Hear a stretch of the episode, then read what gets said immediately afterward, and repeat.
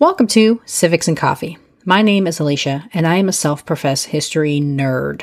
Each week, I'm going to chat about a topic on U S history and give you both the highlights and occasionally break down some of the complexities in history and share stories you may not remember learning in high school, all in the time it takes to enjoy a cup of coffee.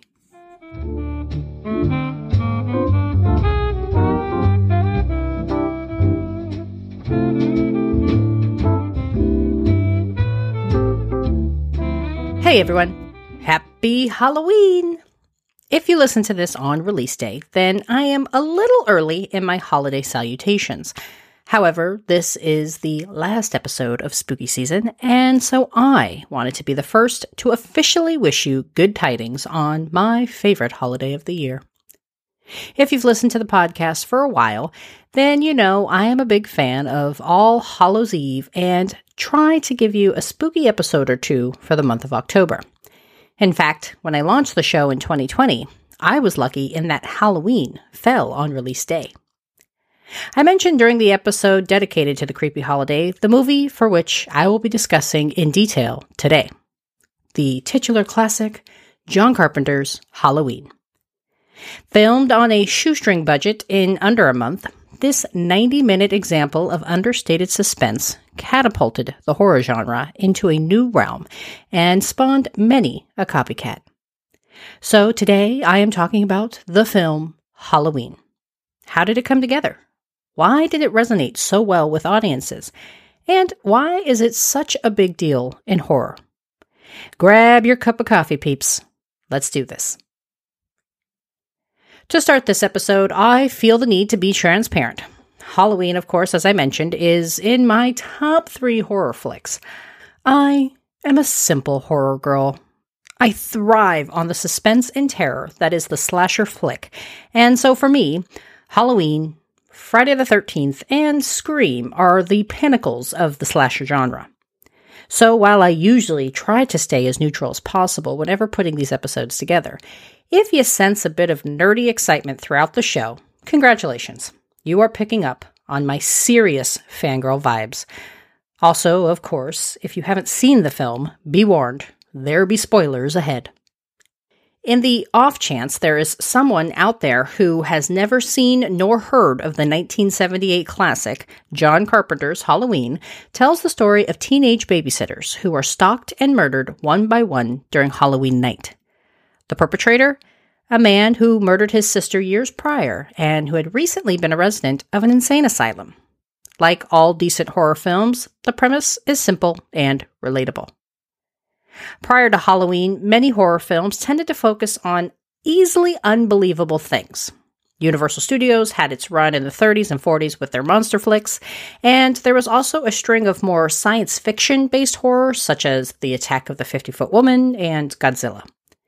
Alfred Hitchcock, often seen as the master of horror, did a magnificent job in introducing a personable maniac in Norman Bates as the antagonist in the epic Psycho.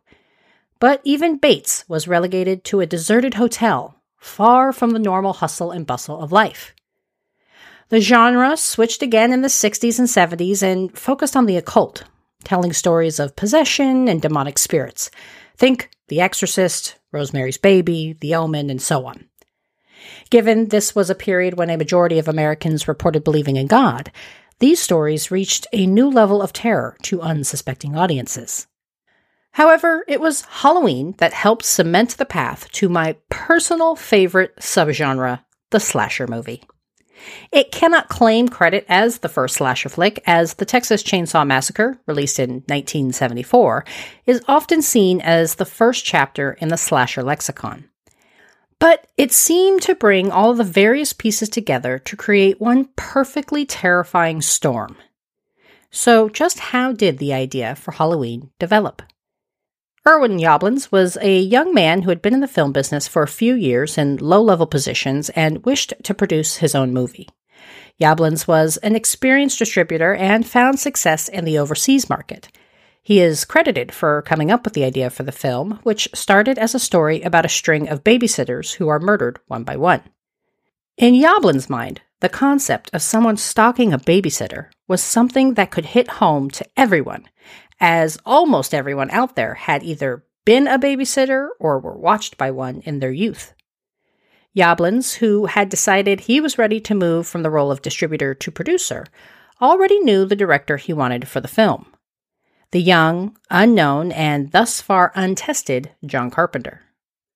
Yablans met Carpenter when he watched the new director's movie, The Siege. If that doesn't sound familiar, that's because it was re-released with a new, better-known title, Assault on Precinct thirteen. Yablans apparently loved Carpenter's story of a police precinct under siege by criminals so much that he offered to distribute the film overseas, leading to its placement in the United Kingdom's Film Festival by a man by the name of Michael Myers.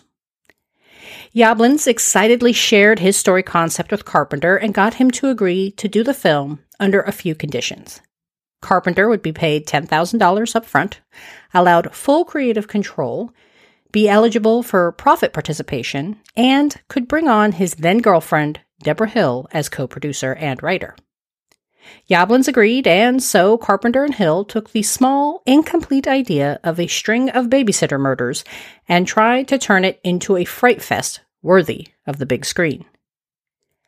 Deborah Hill, who had minimal credits at this point, wrote the overarching story that we know as Halloween. It was rare to have women behind the camera outside of the makeup or costume department, and it was apparently John himself who told Hill that if she was truly interested in making movies in a producer or a director capacity, her best way in would be as a writer.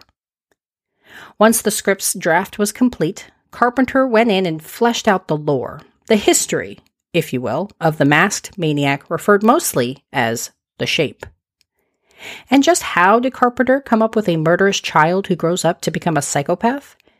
A visit to the local sanitarium. When Carpenter was attending Western Kansas University, he enrolled into a psychology course. Part of that course involved a visit to the local county sanitarium. As he was making his rounds, Carpenter noticed a boy who, as the famed director later described, looked to be pure evil. This memory was apparently so haunting that when it came time to write the details of Michael Myers' backstory, Carpenter pulled from his real-life experience. Drawing on this haunting visit, Carpenter and Hill delivered a script in about two weeks. Yablans had given Carpenter all of the previously mentioned concessions on the condition that the inexperienced director would complete the film with a paltry three hundred thousand dollars budget. Even for an independent film in the seventies, this was a tight budget. And though Carpenter agreed to the terms of the deal, there was only one small problem. The funding hadn't actually been secured. Yablans went to work and was able to convince Mustafa Akkad to invest in the film. The supposed original title of the film was The Babysitter Murders. Irwin Yablans later refuted the story on the Netflix series The Movies That Made Us, but I couldn't find anywhere that scriptwriters John Carpenter and Deborah Hill refuted the story, so I'm going to leave this for you, dear audience, to decide. At some point during the development process, it was decided the film shouldn't take place on just any old night of the year, but on the scariest and creepiest of them all, Halloween. And if you believe the often repeated origin story of how the film came to be, it was once the team decided to place their story within the frightful holiday that the film gained itself a brand new name, Halloween. Not someone to miss an opportunity, Yablans hoped to expedite filming to get the movie into theaters in time for the movie's namesake holiday. And so, in the spring of nineteen seventy-eight, a ragtag group of filmmakers set up in the quiet town of Pasadena, California, to create their fictional, sleepy Midwest town of Haddonfield, Illinois. The largest star attached to the movie was the character actor Donald Pleasence, who received twenty thousand dollars for just five days of work. But of course, it was the young, up-and-coming actress with an undeniable Hollywood heritage who was placed in the starring role, the one, the only, Jamie Lee Curtis.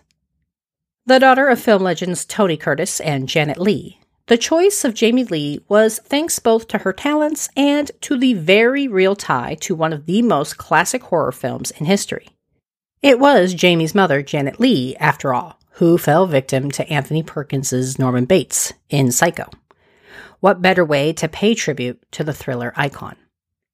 Shooting began in May nineteen seventy-eight and was shot in just twenty-two days.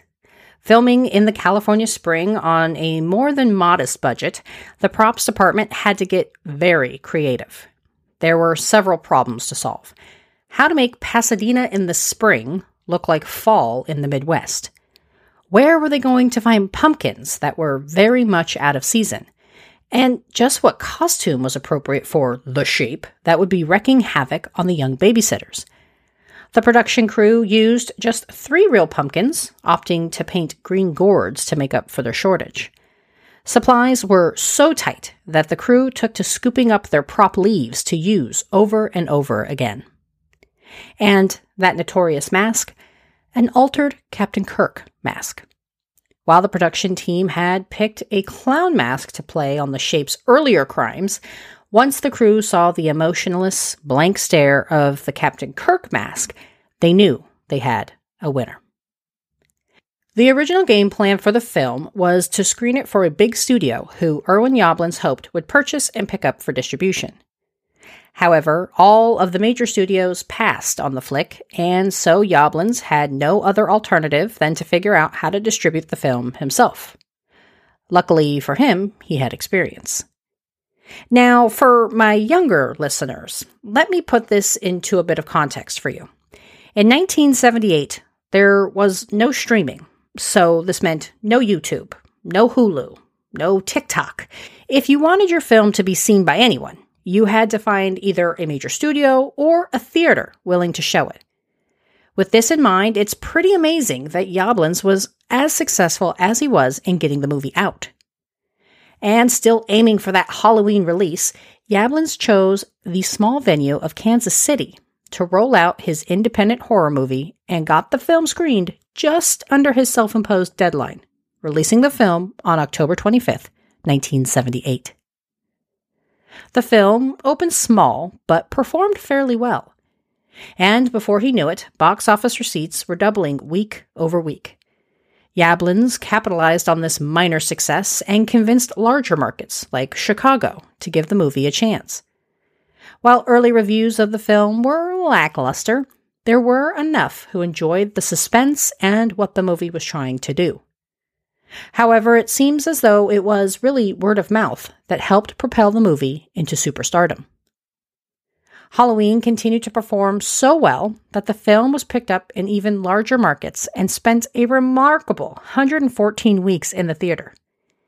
In an age where we are lucky to see a movie last more than a couple of months, it is rather amazing that Halloween had such staying power. And people kept coming in droves, as the theater might have been the only opportunity to see the film, as the V H S video cassette, the precursor to D V Ds, Blu-rays, and yes, streaming, had just been introduced a year before Halloween's release. Halloween went on to break world records, becoming the most successful independent film in history, a record it held for over twenty years. Grossing nearly fifty million dollars in box office receipts, Halloween made over one hundred fifty percent of its initial budget, certifying it as a smash hit. The film stayed in theaters through Halloween in nineteen seventy-nine and nineteen eighty, only to make its television debut in nineteen eighty-one, just in time for the sequel. Since its original release, the Halloween franchise has turned into a money-making horror machine. Not planning on creating an unkillable serial killer, Carpenter did his best to kill off Michael Myers in Halloween two, hoping this would be the end of the story. However, audiences seemed addicted to the villain, and when Carpenter tried to drive the story into a different direction, focusing on an anthology instead of one singular character story, people were not happy. Ever the creative mind, Carpenter decided to end his involvement in the franchise and sold his rights to the story and character. And what a ride it's been. The film itself currently has thirteen total iterations, with the latest and maybe final chapter dropping earlier this month with Halloween Ends. And while it wasn't the first slasher flick to terrorize audiences, it nevertheless set the tone for what a good scare could do. Halloween placed the horror right on Main Street, U S A, where anywhere you turned, evil could be lurking. This was different than its predecessors.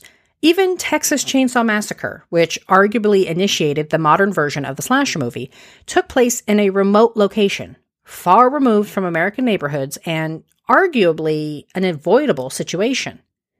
Halloween, however, could happen to your neighbor, down the street, or to you.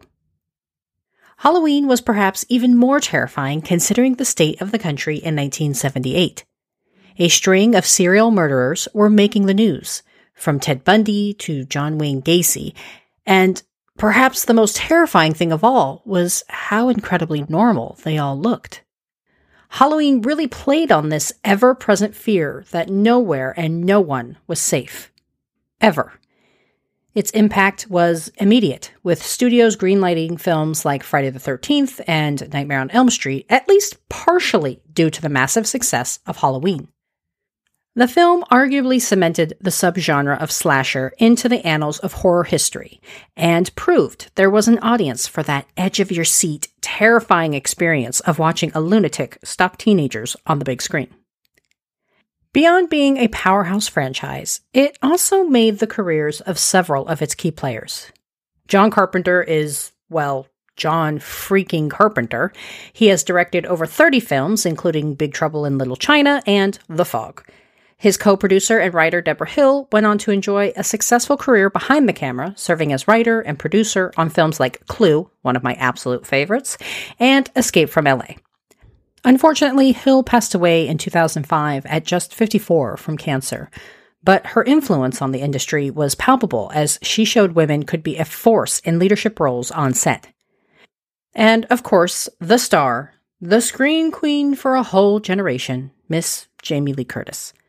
Halloween helped propel Curtis into the limelight, though it initially took a minute. After struggling to find work in the immediate aftermath of Halloween, Curtis starred in a series of other horror films before finally making the jump, where she has been delighting audiences with her humor and wit ever since. Never forgetting her roots, Curtis has returned to the franchise a number of times to suit up as horror's favorite heroine, Laurie Strode, in several sequels. And what about Halloween gives it its staying power? I, for one, think it's the simple, relatable story and the lack of gore, considering the subject matter. A lot of the kills that happen on screen are shown in the shadows, leaving the audience to imagine what was really going on. This understated horror really helped terrify audiences and made it a movie that stays with you long after you've left the theater. Like them or love them, horror movies are here to stay. Here's to hoping I made you appreciate this one just a bit more. Have a happy Halloween, everyone. I'll see you next week. Thanks for tuning in, and I hope you enjoyed this episode of Civics and Coffee. If you want to hear more small snippets from American history, be sure to subscribe wherever you get your podcasts. Thanks for joining me, and I look forward to our next cup of coffee together.